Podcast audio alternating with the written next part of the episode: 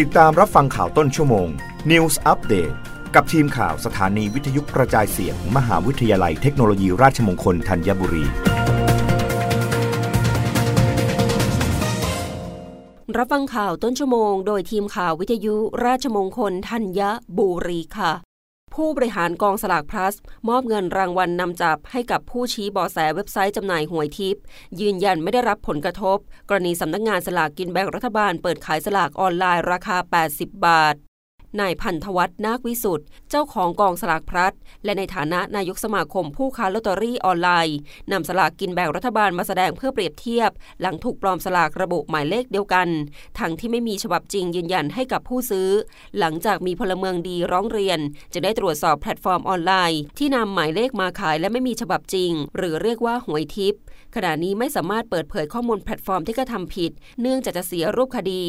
ทั้งนี้ให้ผู้ซื้อซึ่งเป็นผู้เสียหายนำหลักฐานเข้าแจ้งความกับเจ้าของแพลตฟอร์มนั้น 3 ข้อหาประกอบด้วย ฉ้อโกงประชาชนนำเข้าข้อมูลเข้าสู่ระบบคอมพิวเตอร์อันเป็นเท็จ และพระราชบัญญัติการพนัน ที่สถานีตำรวจทองหล่อแล้ว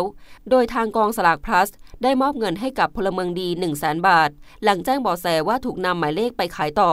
โดยในพันธวัฒน์ได้แจ้งเตือนกลุ่มผู้ค้าแพลตฟอร์ม ใช้วิธีการถ่ายคัดลอกหรือปริ้น และลงระบบเพื่อจำหน่ายนั้น ให้หยุดการกระทำเพราะไม่อยากแจ้งความดำเนินคดีกับบุคคลใด ทั้งยังส่งผลเสียต่อวงการผู้ค้าสลากออนไลน์ ส่วนประเด็นที่รัฐดำเนินการขายสลากกินแบ่งรัฐบาลออนไลน์ราคา 80 บาทนั้นนายพันธวัฒน์ระบุว่าเป็นเรื่องที่ดี ประชาชนจะได้รับประโยชน์และความเป็นธรรมในการซื้อ